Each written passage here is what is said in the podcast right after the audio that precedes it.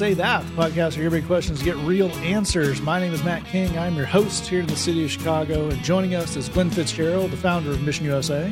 Yes, okay, right, yes. Also joining us, the director of Mission USA Productions, Jed Brewer. Hello! With us all the way from Oak Ridge, Tennessee, one of the pastors of Christ Community Church, Lee Younger. I like that we just we're just confirming our identity in this opening segment. Yes, that's correct. I am that person. Yep, they're all holding up an edition of today's newspaper. You can't see it, but I make them do it every time. You got to have a hook. And uh, I think a good hook, an almost emergency level hook, is gentlemen, I have I have a story.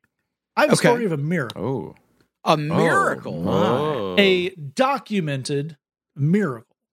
like Whoa. a beatifiable, canonizable miracle. Are you saying St. Glenn could be in the picture? That depends on the relationship between the Vatican and the AT&T corporation, and I don't know what that relationship is. One may own the other, and maybe the other way around. I'm I'm a little unsure on our corporate structures here.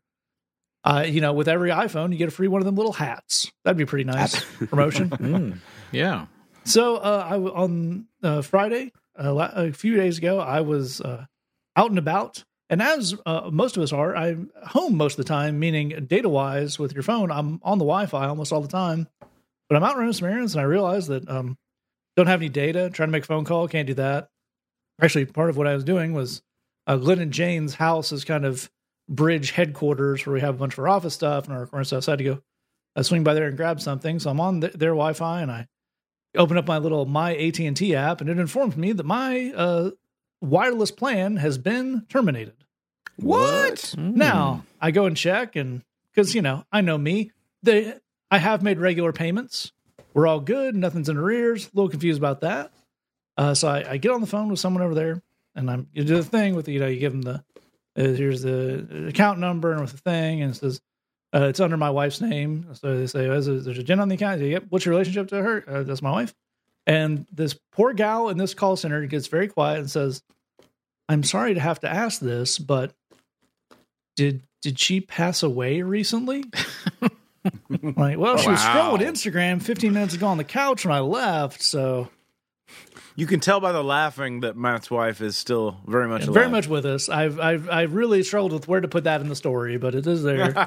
so one of those, unless the combination of something tragic happened in the last 15 minutes and AT&T really has some researchers who are on their stuff. Right. this is some kind of mistake. He says, "Well, I'm very sorry to hear that, but that's what our records show. I'm sure it was a mistake, but you do have to go to an AT&T retail location with a photo ID and prove, uh, you know, not deadness." So we did, which I got to have my favorite um, interaction with a customer service representative for a long time when we were at the door because you know COVID is they're only letting at one person at a time. So the guy opens the door like the dude at the Wizard of Oz and just cracks it and well, I can help you with the day. And I was able to look at him very cheerfully and say, according to your system, my wife is dead and then our phone was canceled. But here she is with her ID to prove that she is not. And bless this dude. I don't know what it's like working in, in a cell phone store in the time of Corona, but he was just like, oh, okay. Wrote that down. And he said, okay, I see the thing on. And this, or like, do we need to show you documentation? It, it did say she was passed away. It's like, yeah, I saw that note. So I just cleared that. So we're good. Like, I think your gifts of being, of being, uh, really good under pressure, maybe being wasted at this AT and T store in Oak Park, their friend. But here's I the like the question. idea that there's a that there's like a menu on his iPad for a resurrection. Yeah. Well, that's the point. Technically, according to the AT&T Corporation, I have been party to a resurrection. Whoa. yes. And I feel like the the pond is so shallow, we can spin that into a Christian book deal. Oh, Oh, yeah. yeah. It's a catastrophe, Matt. It is a catastrophe. Those Germans have a word for everything. Because you know, it's like, hey, this guy he he writes four books a year. Writes, I say in heavy air quotes. His interns put out four books a year, but then occasionally, you know, there's something with a little bit of a hook, and uh, you know, Resurrection's pretty good. May I may I suggest a starting place? Please, Just just the title, but I, I think this I think this could have legs. title's critically important, Jed. Uh, It's basically the whole book. Uh, Wait for it. In that we don't plan to write a book, it will just be a title on a jacket. Here we go. Calling from heaven. Ah, yeah. Yeah. Yeah. Calling from heaven. That's very catchy. Look, uh, people, uh, he- here's what I'm saying is there's the book rights, which, uh, you know, this stuff writes itself. I mean, it's going to be amazing, you know. Uh, AT&T pronounced her dead. And I, I'm wondering if that's just she wasn't on social media for a certain number of minutes, so they just assumed she was dead. Uh, but uh, I don't know if that's how that works. How how would they know? But uh, so they they declared her dead, and and then you know you had actual proof that she was alive. Uh, I mean, they now- did check for strings just to make sure I wasn't quote pulling a weekend at Bernie's, but she was very, very much in good health. She's got sunglasses on. Yeah, Yeah, that's right. Yeah, one arm around your your shoulder, and your yeah. But here now, I don't know why you skipped the opportunity to fake a weekend at Bernie's just to entertain the AT and T guy. You know that that would have been awesome. Just have her put on like a lot of white makeup, and you know, just you know, you I, wheel I her can't stress to you how not nonplussed and not entertained by this whole situation the AT and T guy was. But but here's the thing, you know, speaking of weekend at Bernie's, we gotta we gotta talk about the movie rights to this. Oh, yeah. I, I think we can get everybody who is in Weekend at Bernie's. I think they all need the work. Wow. well, there's yeah. I think that's actually actually true. Yeah, no, I think um it's you know because uh what you want is uh you know the dramatic movie about how Matt apparently brought his wife back to life. Are you saying Kirk Cameron will play Matt King? Oh, That's what I'm hearing you saying. that's the big one right there. I'm not sure who that's insulting to more, but I think it's him.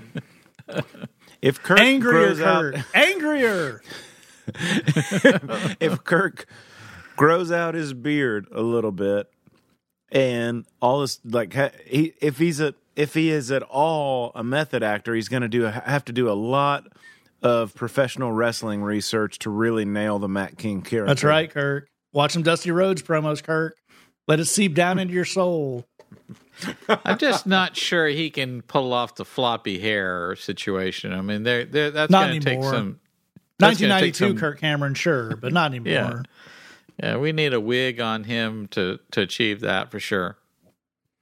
Well, it, it really, I think the beauty of this is the franchise because we, how mm, low level a miracle can we milk a pitch out of? Hmm. Go on. In the previous episode, uh, Lee was mentioning, you know, Christians really like certain types of storytelling, you know, and the idea of, you know, I was, uh, I, this was a bad person and then they met Jesus and now they're a good person is, you know, the, the condensed biography. Christians also really love the, I was confronted with a minor inconvenience that then solved itself, or I solved through very, very normal means. But man, God's hand was really in that. Yeah. Well, I maybe uh, you know the the main character goes to Starbucks every day and orders his double latte, half caf, you know, almond milk, you know, with the ginseng booster, or I don't know what they do, but you know what I mean. And then uh, and then it has his name on it every day. But he goes in one day and he gets his latte and it says Jesus on the cup. Ooh, plot twist. It's a sign, y'all. And then a Hispanic gentleman behind him taps him and says, I think you have my drink, sir. That's right. Why are you always drinking my coffee? That's it's not your name. Did AT and T give you like a like how Jenna died or anything like that? No, I was hoping for more backstory. The, the other thing I can't point out to you is how, and she was doing a very nice job. The the young lady at the call center was so trying to take this so seriously and be gentle. and I'm afraid to have to ask this, or and I could not stop myself from laughing, which was not the the response that she was comfortable getting. And uh, you know everybody was doing their best, but there was a lot of there was a lot of casualness around it. Here's the funny thing about that. I think we've all in this show been through. I'm sure many of our listeners have. If you've had a loved one who's passed away, who you had to like cancel their phone or particularly their like internet service or something, you often have to go two or three rounds. Like I've had Right. to uh, for family members, we had to take a death certificate to Comcast like three different times. Yeah. Yeah. Be like, no, I assure you, she is she has shuffled loose this mortal coil. She no longer needs the premium cable package. Can we Right, do right, this, right. please? And they're like, mm, I don't know. So I like that this on this one time it was just a hair trigger. Just oh, we just thought maybe. Well, I'm really trying to o- off of that. I'm really trying to figure out what sort of hustle AT and T was trying to prevent you from pulling off. That's the beautiful part. Uh, this was mid billing cycle. We were paid up. They were, but it was like the first of the month. They were like, nope, boom. I'm not quite sure what they thought, what sort of shenanigans they thought they were uh, heading off at the pass here. Well, now I'm thinking of the the because there's the book, Uh-huh. then there's the movie of the book, but then there's the based on the universe Okay. kind of Mm, pure sure. flicks Wow. series where I'm talking about somebody has a loved one, passes away, it's devastating, it's awful. And their phone service is cut off, but they start getting mysterious texts one day, Hmm. encouraging texts, believing texts, all from the same number. That's Yeah. right. I'm talking about text by an angel. There it yeah, is. there it is. There it is. You nailed it. Wow. Uh, Can I can I ask a few follow up questions on this? Certainly. Uh, does the angel and or Jesus do they use emojis? Yes. Hmm. Are they Definitely. heavenly emojis? I think friendly emojis, I think one thing we can all agree on is that someone who in the year 2020 has a rant stored up about emojis is just a very sad little person who wants attention. And that's that's not angelic in any way, shape, or form. Sure, sure. Next question: Does the angel and or Jesus use common uh, kind of acronym shortening, you know, kind of things like LOL or BRB or that kind of thing? I, I I'm going to say yes. I'm going to say Okay. he speaks to us in our own language. Okay, I just okay. want to see the gifts that Jesus sends. Yes, yes, Sure. Well, you raise an important question because I love where this is going. Does the angel slash Jesus recognize the copyright problems inherent in using GIFs that are unlicensed in a form of communication? Wow. Wow. Yeah, think Well, about There's an that. ethical problem. think about that. Well, it's it's sort of like a modern parable, isn't it? Sort of a, a, a GIF meme there that's being sent. Ooh.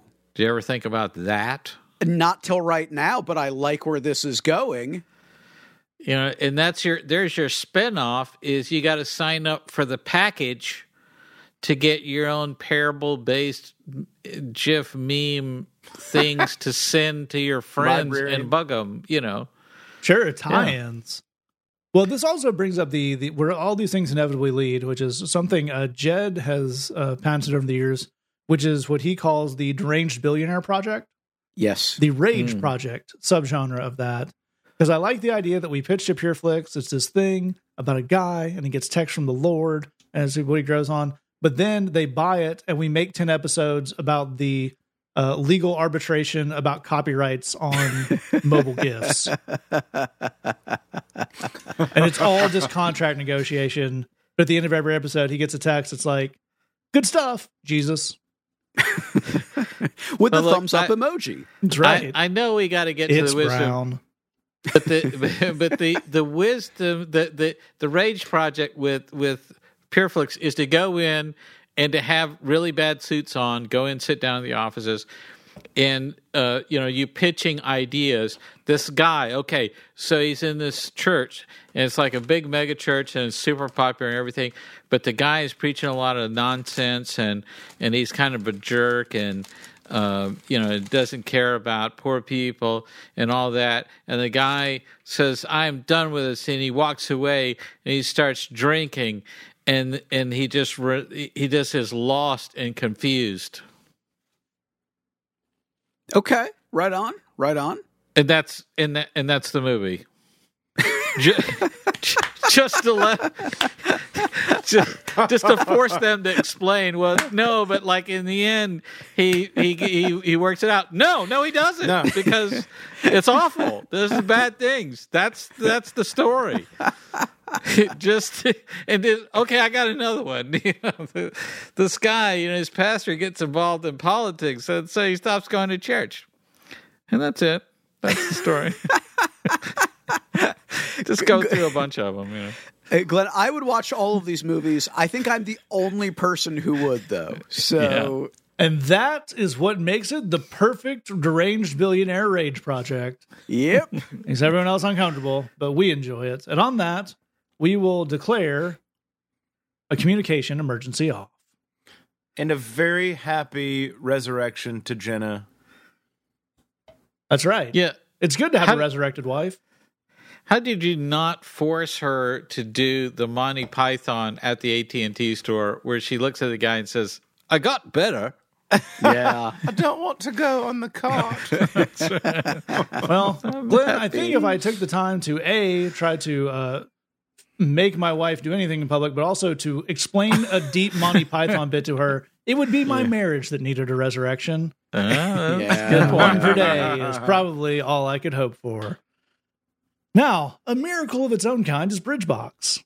And if you Yep. knew the mountain of technical issues that live inside Jed Brewer's computer, you would agree that Bridgebox coming out every month is nothing short of a miraculous endeavor. And how? Here this month, we're talking about taking things one day at a time. Get songs, sermons, Bible studies, all sorts of good stuff for yourself. MissionUSA.com slash bridgebox if you want to check that out. You can also join us every single Tuesday at 7.30 p.m. Central Time over at Facebook.com slash The Bridge Chicago for our live Bridgecast. If you can't catch it live, you can, of course, always catch the archive version in the videos tab over at Facebook.com slash The Bridge Chicago. We're going to jump to our first question here. If you hang out with us all the way to the end, I give you some ways you can touch this yourself, or you can scroll to the bottom of your episode description and click the links there. Our first question comes in anonymously and says, I constantly think I'm letting God down when I mess up. If there are things that disappoint me, I know God has an even higher standard than that. It also makes me feel sad and defeated. So I want to know how do I stop disappointing God? And Glenn, a, a very cool question. We looked at something similar in a recent uh, live bridgecast. I love the honesty of it. Where would we start off? Well, I maybe a good place actually to start off is um, who sold you on this viewpoint.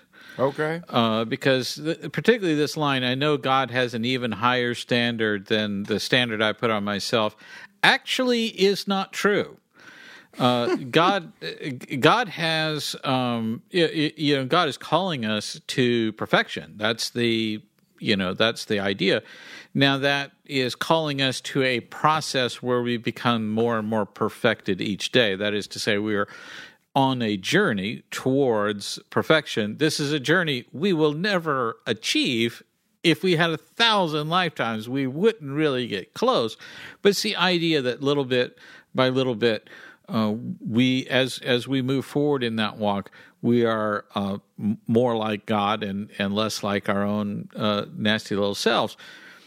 But here's the thing: is when you say God has an even higher standard than that, you mean He has an even higher expectations of you than you have of yourself. And I definitely am sure that's wrong. Uh, God's expectations are based on reality. Okay.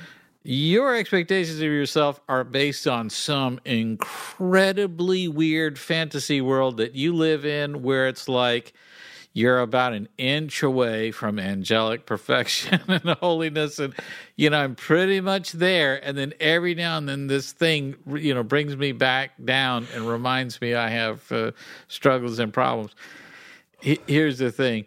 Your expectations are already almost certainly way way too high. And that's true for most people. Those high expectations lead to these low downfalls. I think uh, I, i've asked this question at the bridge but i would challenge you with it. Uh, look at the look at the expectations you have on your life and ask if they aren't the cruelest thing in your life. Say that. Uh, so if that's the case, recognize God's expectations are are not based on something higher than yours. Uh, he expects you to have problems. He expects you to have struggles because he knows you and he sees the struggles that you're going through. He sees uh, the the weaknesses that you have that these struggles will reveal and give you an opportunity to work on those things. Uh, I'm, I'm pointing across the board to having a much more humble view of yourself. If you have a humble view of yourself, you already see these truths that I'm putting out there. That that I expect myself to to have downfalls and to have problems and to have struggles because I have them every day. Mm, mm. The, a humble person sees that and says, I'm not nearly almost all the way to perfect. Uh, and of course, you'd only think that if you're comparing yourself to other people uh, if you compare yourself to the perfection of, of God Himself, you say, "Well, I, you know, I, I got to be humble. I, am nowhere near that." So, humble people never feel the kind of shame that you're talking about here because they they say, "You know, I'm I'm a work in progress. I'm I'm I'm a mess, and little by little I get better." But that doesn't mean I've arrived at some place where it's inconceivable that I'd make these mistakes. A final point on this is the way uh, that you walk, the the quality of your your spiritual walk, has a lot to do with who you're walking with. Mm. Uh, it's it is much easier for me to be Christian than most people because the people on our mission field are the most awesome, encouraging, loving, sweet people. They've been through a lot. Uh, they've been forgiven of a, of very uh, a very great deal, and they love a very great deal. Uh, but the way that you walk has a lot to do with who you're walking with. It doesn't have to do with you beating up on yourself and, and all that negativity. It means walking with the Lord and letting Him uh, comfort you in these times and walking with other people that can tell you how good you're doing. That's an excellent, excellent place to start that off. Lee, where do we go from there? Man, I, I, I loved every minute of that answer. And uh, I love that piece at the end. Uh, one question that I would have for for you, and it's a it's a question I would direct at myself because I've I've had these same kind of instincts before. Um, is what would you do? And I'm, this is kind of a thought experiment, so I'm I'm I'm really kind of begging you to go with me on this. What would you do if if Jesus Christ physically bodily showed up in your in your space in your kitchen and said, "Hey, uh, just for whatever it's worth, I'm not disappointed in you. I'm not, like at all. Um, I don't have any expectations for you that are um, outside of what exactly what your life is.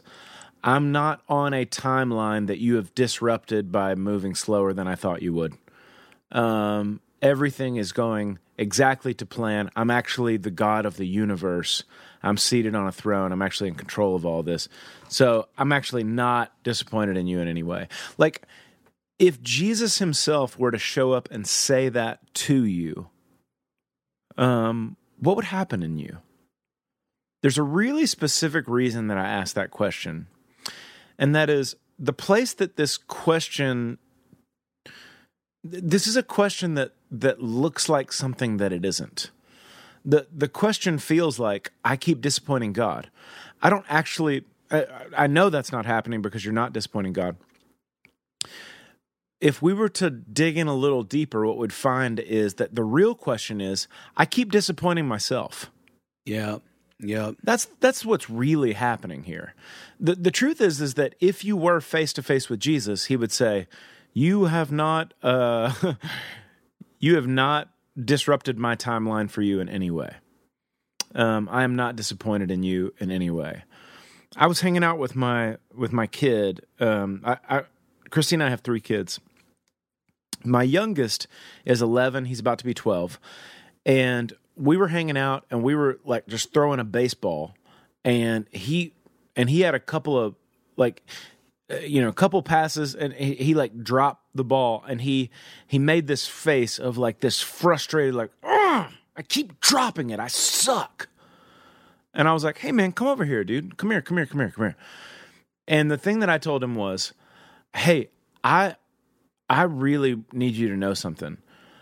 I am not doing this uh, this thing that we're doing right now, we're throwing a baseball back and forth and talking about our lives and just talking about what's going on and what we what we're into right now.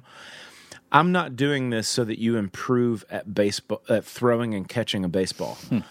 I am here because I adore being with you. I just, I love it. I love being with you right now. It feels so good outside. Uh, there's a breeze. We're throwing a baseball. I'm with my son. I adore you. I, there's no conceivable way that I could love you more than I do.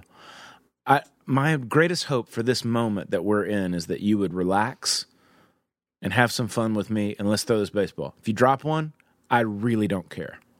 And if I if if you throw one that I can't catch, I also don't care about that.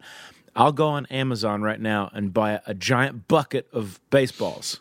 I don't care if we lose every single one. And it was a really cool moment, but it was also one of those moments where like my instincts as a dad that caused me to give that little speech, they came back and taught me some things about the Lord, which is just like he's not disappointed in me.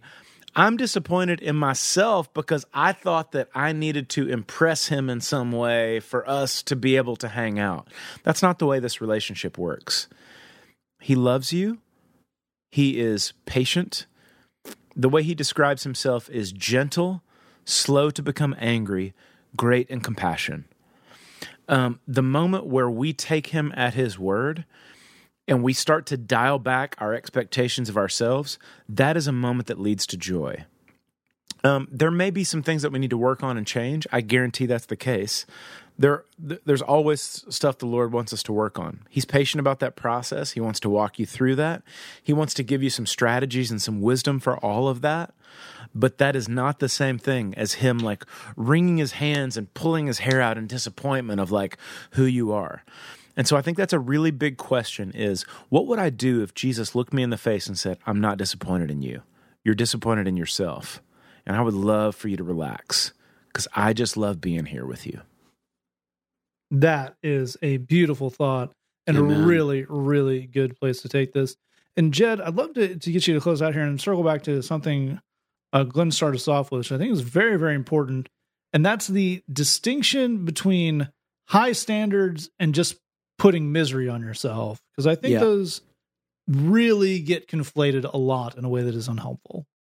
I think you're absolutely right, man. I think it's important to notice that standards and expectations are not the same thing. We we have a way of kind of using those ideas interchangeably, but they're not the same. And particularly in this context, uh, the difference is is really important. So.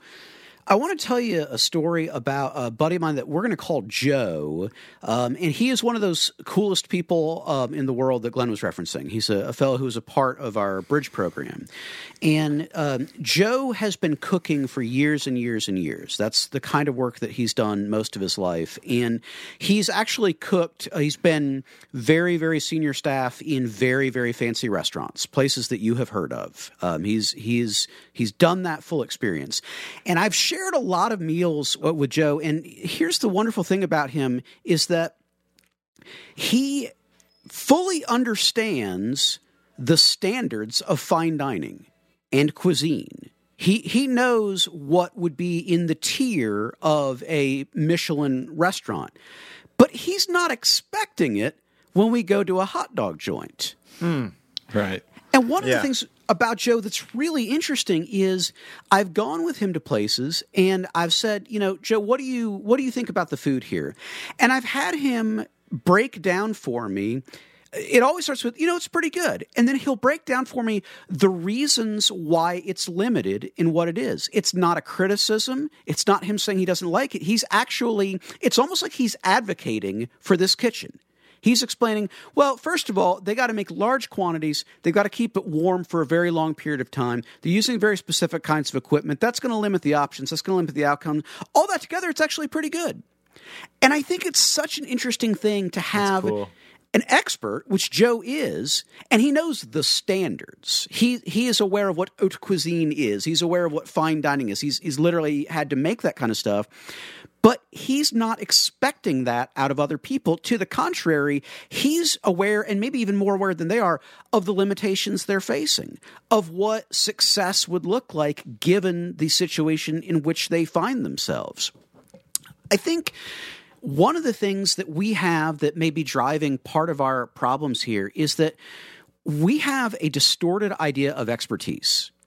Um, uh, we we think of an expert as something closely akin to a Disney villain, where they are wearing a turtleneck and literally peering down their nose at us, and that that's what an expert is. It's you know the bad guy from Ratatouille, and a great deal of the experts that I've known in my life have been remarkably understanding, given how expert they are they are not expecting other people to be perfect. They're not expecting other people to have everything sorted out because they're aware of how challenging and how difficult whatever that field of endeavor is, whatever that field of study is.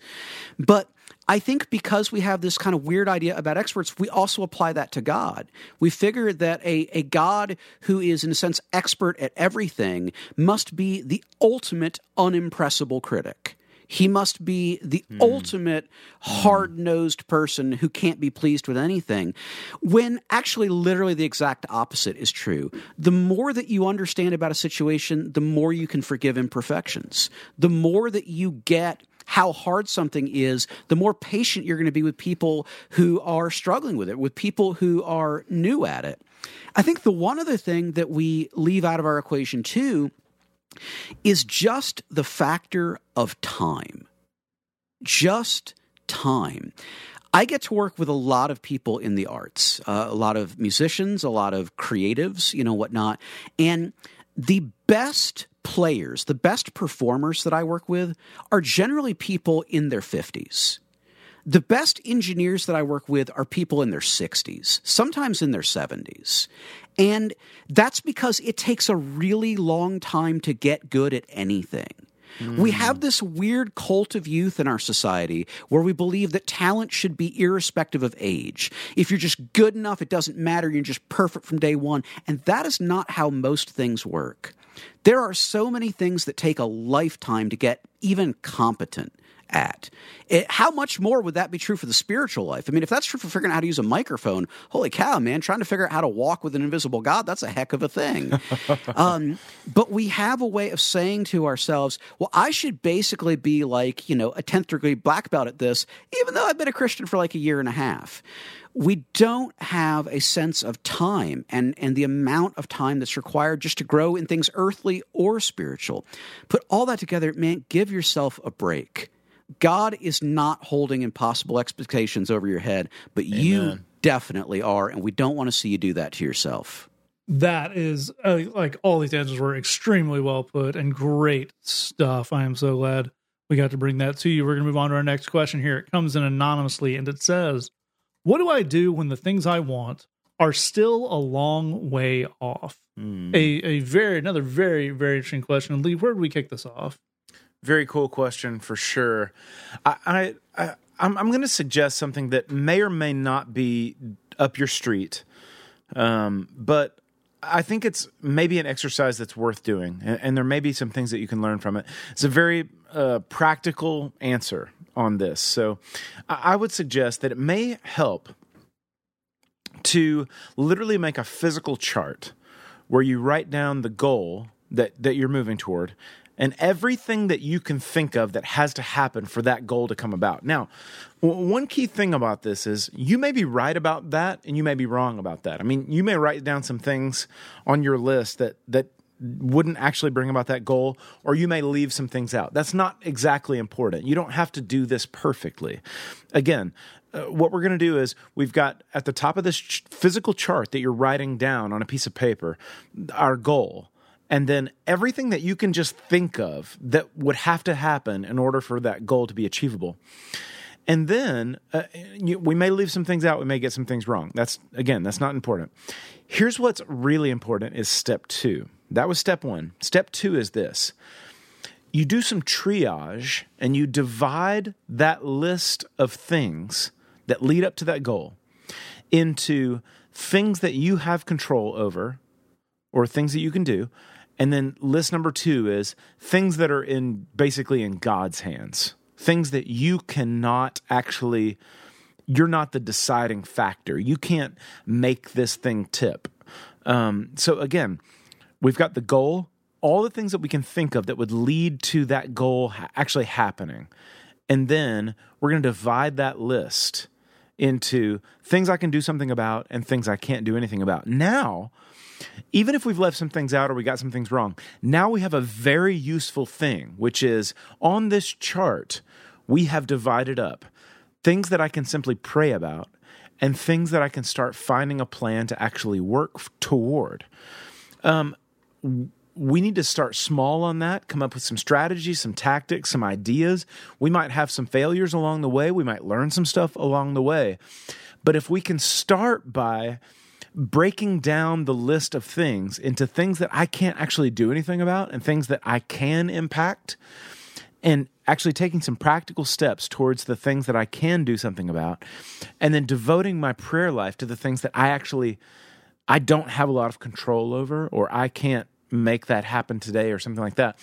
We we have a it's it's a thing that that makes the impossible seem a whole lot more visible. One, and two, we're actually making some steps forward. And then three, we're involving God in the process of this goal.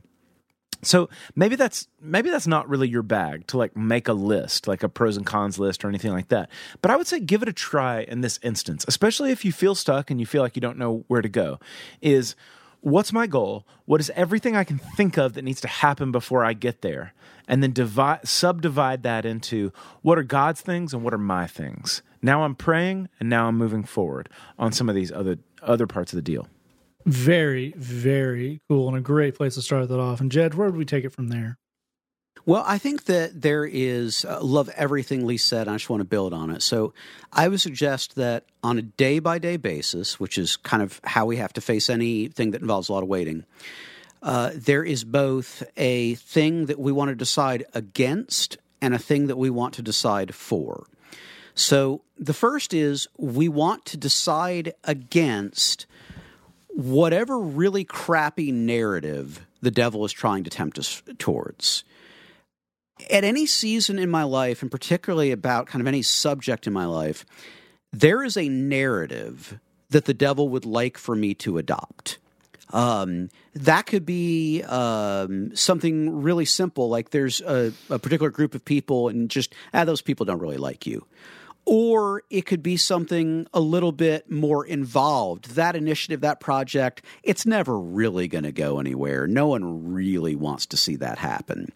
But if you if you think about again almost any area of your life there there is a story the devil would like you to believe about that thing or about that project about that person whatever it is and some days particularly when we are waiting and we are tired and we are uh, understandably frustrated the temptation to get into that narrative, to to buy into that story is really strong. But we want to decide for today, I am not doing that story. I'm not doing that cynicism. I'm not doing that despair. I'm not doing that um, darkness. I'm just I'm not doing that. There's there's a story that I am choosing to not believe because I know it's not from the Lord and I know it doesn't go good places. But then the thing that we want to do to the positive is we want to take the next step.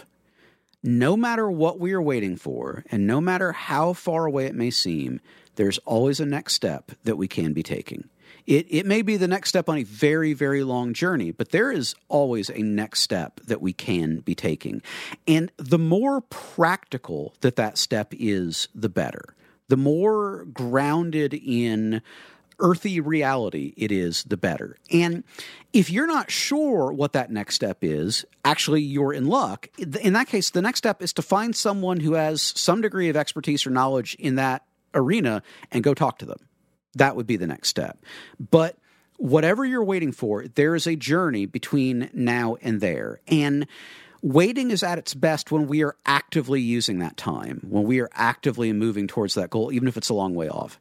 And in the vast majority of cases, there are people who have walked a journey at least somewhat like that before, who uh, even if they haven't been through an identical thing, they've been through something similar, something with some overlaps, who can help us figure out what that next step is. I think that on a day by day basis, if you find that you are saying no to whatever narrative the devil's trying to sell you on, because again, there's always one, and you are choosing to take the one next step on whatever that journey is, um, A, you're going to be making as fast of progress as anyone could possibly hope for. B, you're going to be making as healthy of progress as anyone could possibly hope for. Uh, and C, I think you'll find that that's about as sustainable as you can make a really hard journey. All excellent, excellent stuff. I love where Jed took us from there. And Glenn, where would we close this out? Well, I really agree with the amazing stuff these fellows are sharing with you. Uh, I it, particularly Lee's point about preparation, because I think there's a tendency for us to think if I get this really big, amazing blessing that I really, really want, I'll be ready for that. You know, I, I, mm. I don't, I don't need to brace myself for the onslaught of blessings. It, it'd just be like, oh, that's the yay, I have it. That's great. I'm happy now. Uh, the problem is uh, that uh, universally, a blessing that you're not ready for is just a curse. That's all it is. Uh, having opportunities that you aren't ready uh, to take hold of, you're not prepared to take hold of, means you mess up those opportunities and you have to go around again and wait for those opportunities to come up again uh, and deal with the disappointment of not having been ready for that. Uh, we've seen that happen many, many times in the lives of uh, good, godly people that we love. Uh, they really, really wanted something to happen, but they, they just did not do anything to prepare for it. And uh, and they, you know, when the when the moment came and they were being called on to to uh, rise to that occasion and make certain sacrifices uh, as part of that blessing, they just weren't able to do it. So I think it's important to recognize that that preparation is is really important. It's really key. When when that blessing comes, you want to be in a position to just nail it, to mm-hmm. really have a great uh, response to that. Uh, it, you know, th- there are people say, I, you know, I, I want to get this job. If I got the job, I'd be happy and I'd have everything I want and everything I need. And, you know, I could pay off all these bills. And all of that is great. There's nothing wrong with that. But if you get that money, you may really want to be thinking about asking God first what He wants to do with that money uh, that would come from that job. Because uh, he, step one might be don't pay these bills, do this other thing, and uh, money for these bills will come, and what have you. So uh, it, there's a, a time of testing that we go through when we don't have what we want there's also a much more important time of testing that happens when we do get that thing that we want. Mm. So we want to be prepared for that. And now is a great time for that. Um, but let's look at this, you know, as we as we wrap it up. Let's look at this in the widest possible focus, in the most big picture way. Uh, you say, you know, what do I do when the things I want are still a long way off? everything you want is a long ways off. If you had it, you wouldn't want it. So uh, this is the the nature of life. It's worth you know pulling up and recognizing that that that all of the desires that you have are all in the future, and they're always going to be in the future. The more I you know decide I can't be happy until I have this thing, I realize the next thing that I want, and there's always more things that I want uh, are always going to be off in the future. And if I'm just constantly, constantly waiting for those things to happen, by the time they happen, I have a whole new list of wants that haven't happened yet. And I just move from unhappiness to unhappiness. This is not a way uh, to have a happy life. And it's not what God wants for you. Uh, the truth is, yearning for a better future can really ruin today. Mm. Uh, it's important. I understand. I'm not trying to tell you have no desires. I'm not telling you have no dreams. I'm not telling you don't you know don't want blessings to happen. Uh, also, you don't know anybody who's worse at waiting than me, so I, I don't have the right to to preach uh, that to you. That you should just be patient and serene and just stare into the middle distance and and think of happy things. It's important though to recognize that right now today you have a lot of blessings start counting those blessings, start getting into that thankfulness for what you've got today, and you're going to see all kinds of opportunities, all kind of uh, kinds of blessings that are here for you now, and take a hold of those. And next thing you know, you'll look up, and all these other blessings are already happening. That is all excellent, excellent stuff. All great answers from these guys on a very cool question. We actually also have a, a special guest answer on this question. Jed uh, got a a segment about a very similar topic for our jail radio program. So we have a very short little segment from our friend Dorothy Russell, who is mm, a prison nice. chaplain at Shotts Prison in Scotland. She gave a little word uh, based on the Old Testament story of Hannah, which is very interesting. You may not be familiar with, but it's a great five minutes on this topic. Come for the amazing wisdom, stay for the delightful accent. We take you now to Miss Dorothy. Good morning from across the pond in Scotland. It's great to be sharing with you on this question What do I do when the thing I want may be a long way off? In the prison where I am a chaplain, we have been thinking about a woman in the Old Testament called Hannah. You can find her story right at the start of 1 Samuel. Take some time to read it for yourself. Hannah was married to a guy called Elkanah, who also had another wife called Peninnah. Hannah didn't have any kids, but Peninnah did, and she took pleasure in rubbing Hannah's face in it. Hannah was hugely disappointed about her situation because she felt that she was not fulfilling her role in life. She got to the point where she was in utter despair because everything seemed to conspire against her. She was ridiculed by Peninnah, who instead of being a support and a comfort to her became her rival. She was reproached by her husband, who seemed to show no understanding of how she was feeling, no thought of how difficult Hannah was finding life when the thing she most wanted seemed like a very long way off and almost out of her reach and there seemed to be nothing that she could do to change her situation. Elkanah says to her, Hannah, why are you crying? Why won't you eat? Why are you always so sad? Don't I mean more to you than ten sons? The answer to such questions are often not able to be explained. How can you explain frustration and disappointment? It is a deeply personal thing. It is between you and God. Then, to add insult to injury, Hannah was reprimanded by Eli, a man of God. Not even the minister or pastor understood her. He dismissed her behaviour as drunkenness. It was a tragedy.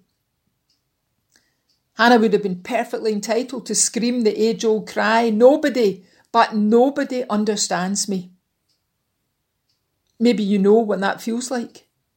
Maybe the one thing in life that you yearn for seems like a long way off. Maybe we have something to learn from how Hannah dealt with these feelings. The thing we notice about Hannah is her devotion. Hannah was profoundly committed to God, and that commitment affected her response to the disappointment and the despair that she felt.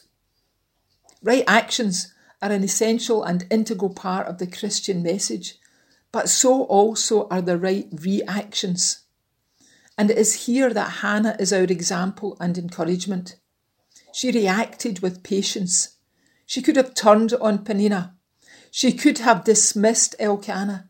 She could have been downright rude to Eli.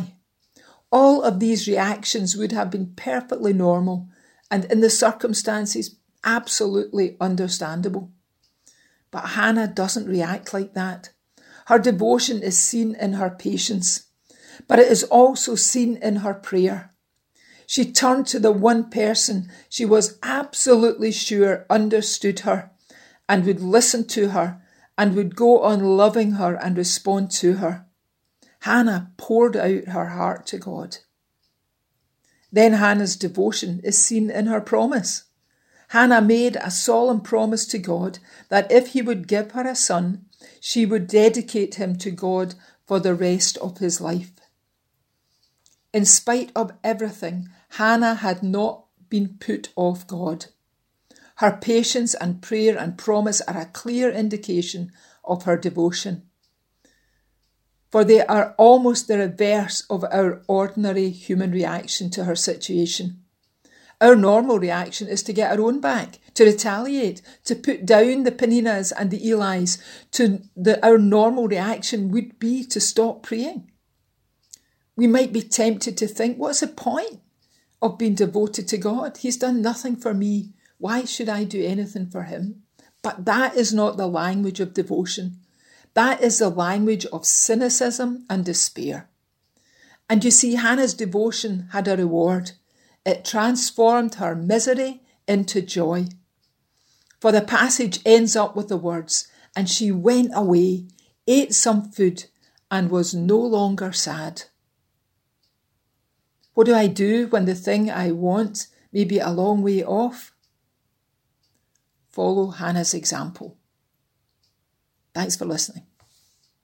We hope you enjoyed that. We are very glad to get that awesome word from Dorothy Russell of Chaplain of Shotts Prison in Scotland. We're going to jump to our final question here. It comes in anonymously and it says, I need to be making healthier choices. Where do I start with that? Yes, a very timely and multifaceted question. So, Jed, where would we start off with this idea?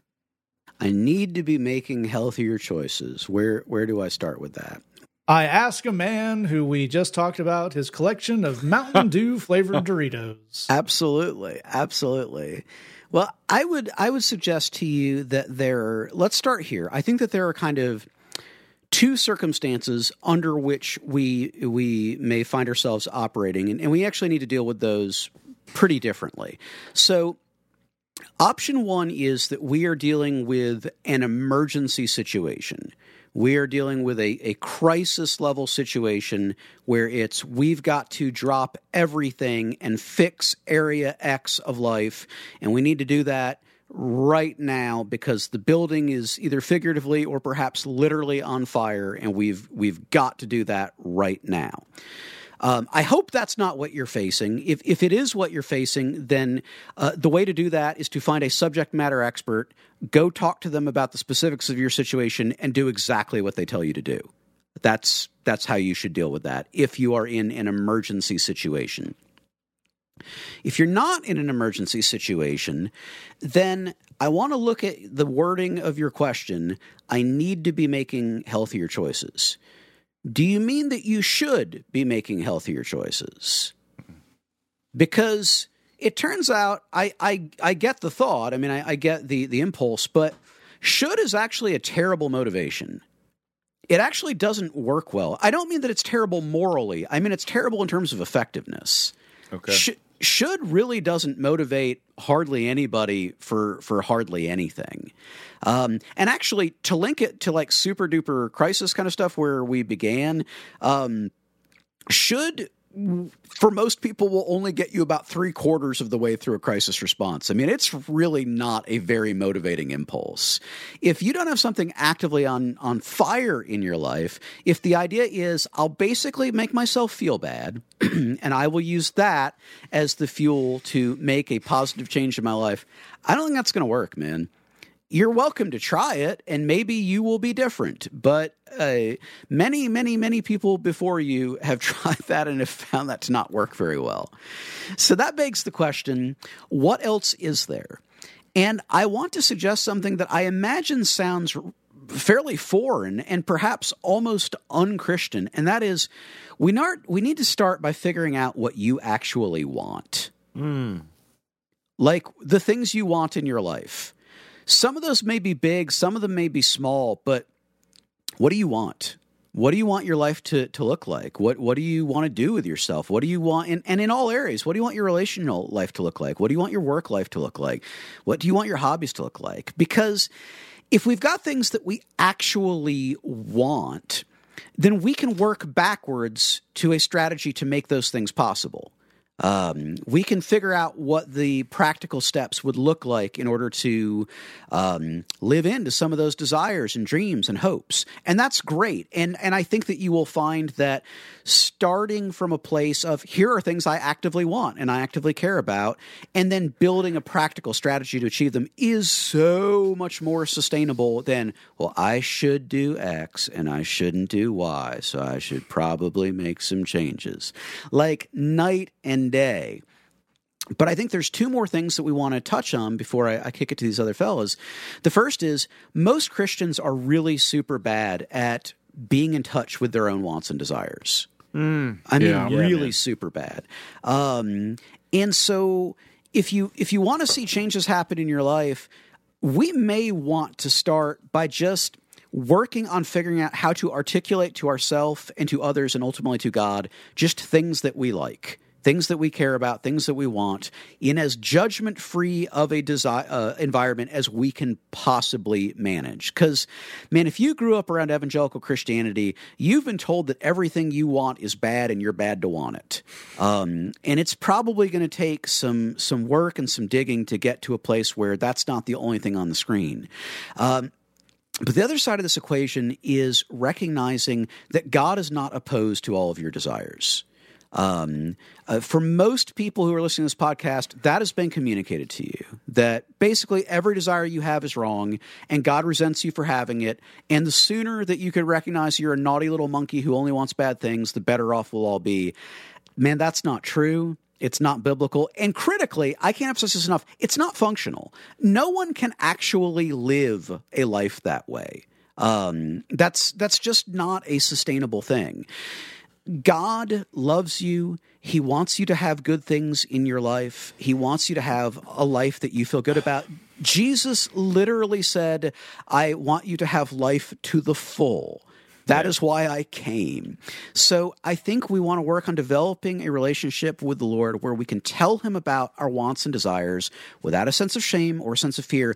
And we can invite Him rather than to come in and tell us all the ways we are wrong to come in and give us wisdom about how to shape those Amen. desires, about how to direct those desires, about how to mold them into something that would be achievable and also good and right and pleasing to Him, where this could be a partnership where we are working towards common goals as opposed to an antagonistic thing where God resents our happiness and we're not we're trying constantly to not ask too much.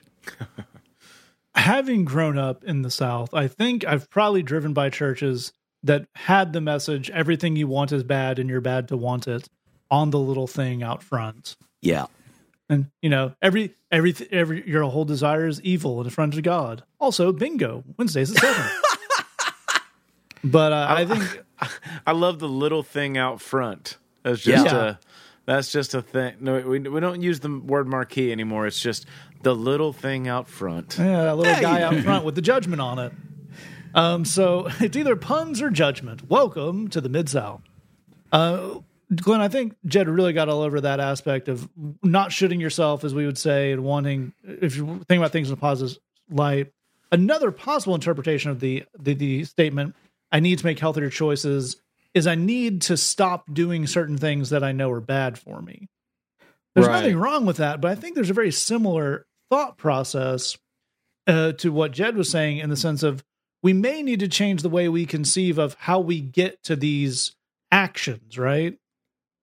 Absolutely right. I yeah. I it's if you look at your life and you're disappointed with it, and you you say, you know, I'm not making healthy choices. Uh, you are trying to take that one thing in isolation uh, away from all the other factors that are driving that. And that's going to be very tough to get any kind of wisdom out of that. So here's what I would suggest to you is let's do away with the language and the idea and the, the thinking of I am making bad choices or unhealthy choices and start looking at I am living in bad cycles. Uh, there are cycles that I get into uh, where I, I, yes, it begins with a choice, but that choice then leads to certain negative consequences. Those negative consequences get me into an emotional state. That emotional state gets me to a place where I make another unhealthy choice, and it goes around and around. So it's a it's a cycle.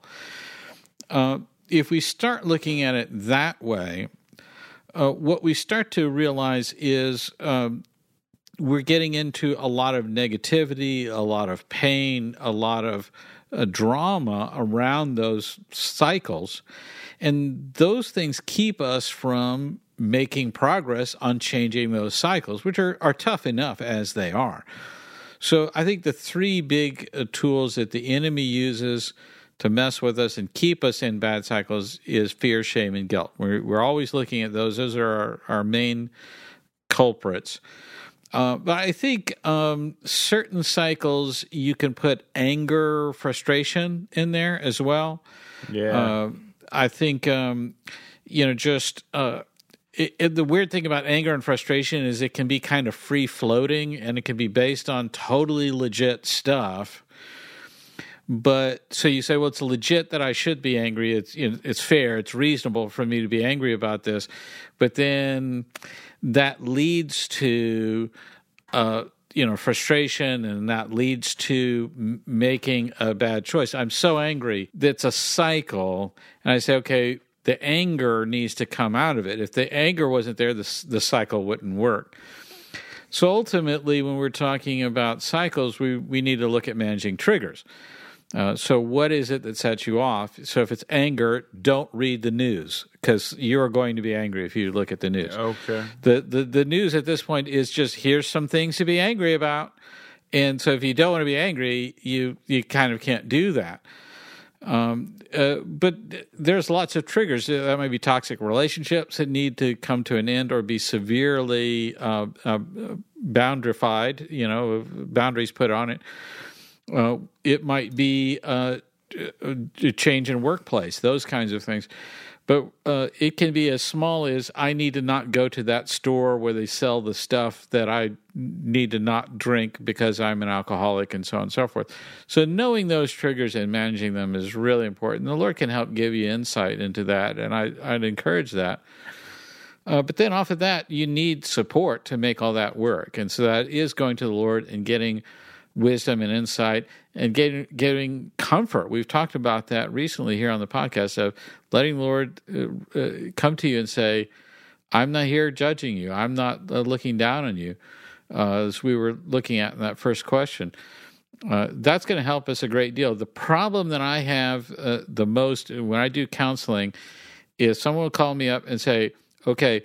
So we've had problems in our marriage for like 10 years I mean, this is this is a daily thing. You know, we've had problems in our marriage for ten years, and uh, you know, we've we've come to a place where uh, she hates me. I'm cheating on her. Uh, she threw all my clothes on the front lawn. My children aren't speaking to me. So I was just wondering, do you have any advice on that? and it's like, dude, is this the moment that did you think that, you know I, up till now you had it under control and this is the point where you need a little bit of help uh, get help early that's mm. a hmm. big key when the when the plane has already crashed into the mountain it's not a good time to begin seeking help it, it you know it you seek it whenever you find the humility to do it by all means but recognize uh, that you need help, even when it feels like you're doing pretty good. That's an excellent point. A lot of Glenn's uh, counseling uh, advice starts out with first, you're going to need to get a DeLorean. That's right. exactly right. Always good advice. And Lee, I love what these guys have, have laid down on this. Yeah. And I, I think uh, if we could close it out with looking at the practical, because these guys really kind of found a way in a really sharp way to tie this into some things we talk about a lot when it comes to help better decision making. We talk about a lot in limiting, you know, things you don't want to do. But a lot of those same techniques do spin into making better, more positive choices, right? Yeah, absolutely. I mean, I you know, as as I listen to the the wisdom and the advice that these guys have given, it's just a lot of really really helpful um, kind of dives into motivation, into uh, the the kinds of tricks that the enemy wants to pull. This is all fantastic stuff. I mean, the, uh, all, I have to offer is just a is just a really like like you were saying, Matt, just a just a, a quick practical thought as as we kind of button this up. Um, but it's it's to me it's been a helpful thought in in things that I've wanted to change about myself, and that is um, just the practical thought of moving the point of decision to a different time.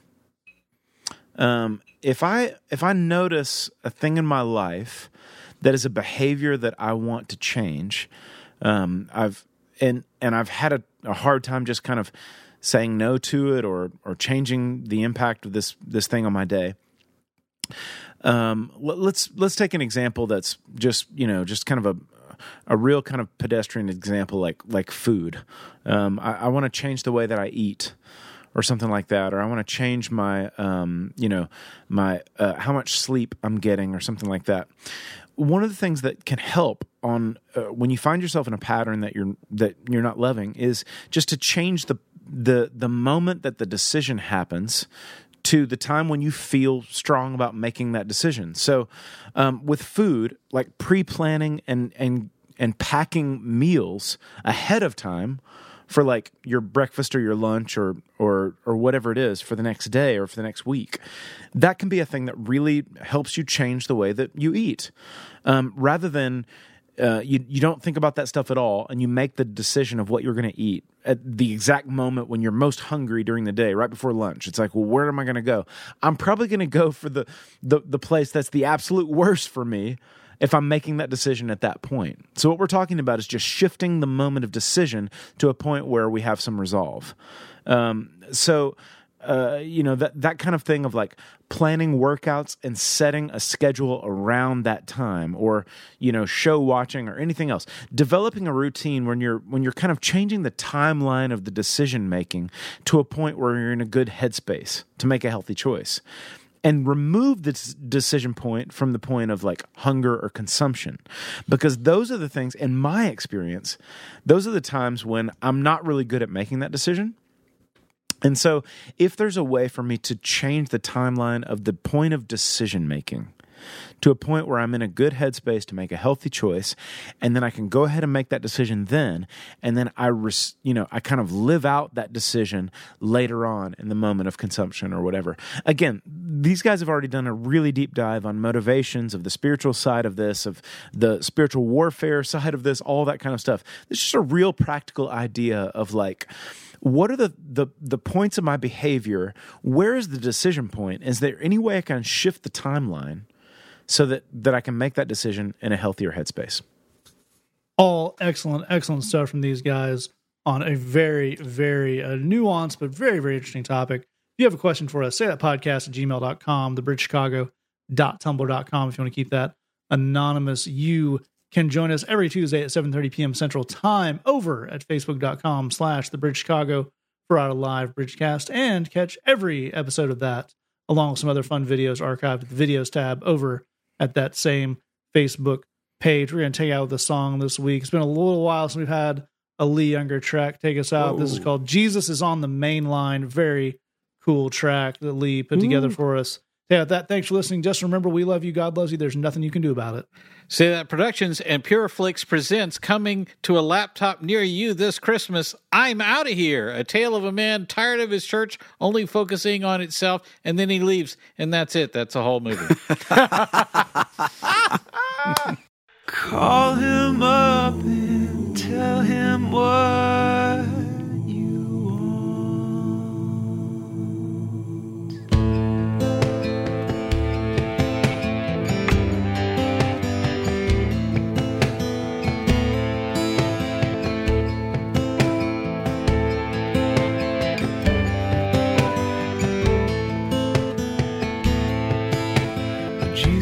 line.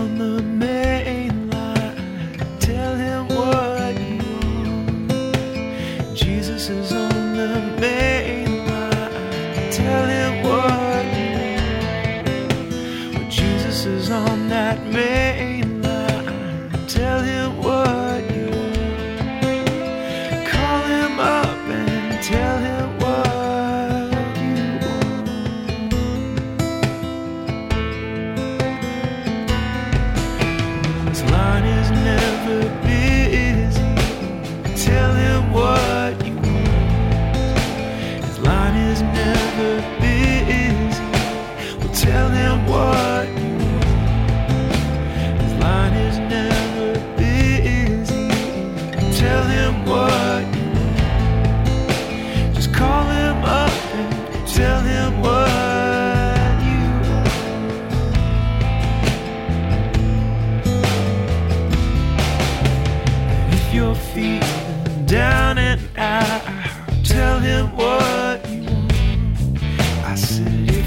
feet.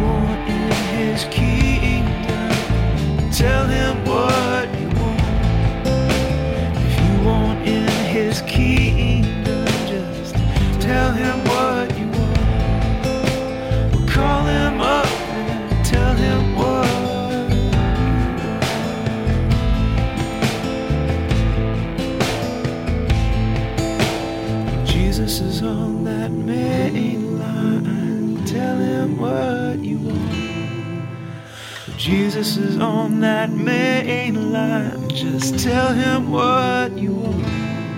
I said, Jesus is on the main line. Tell him what you want. Call him up and tell him what.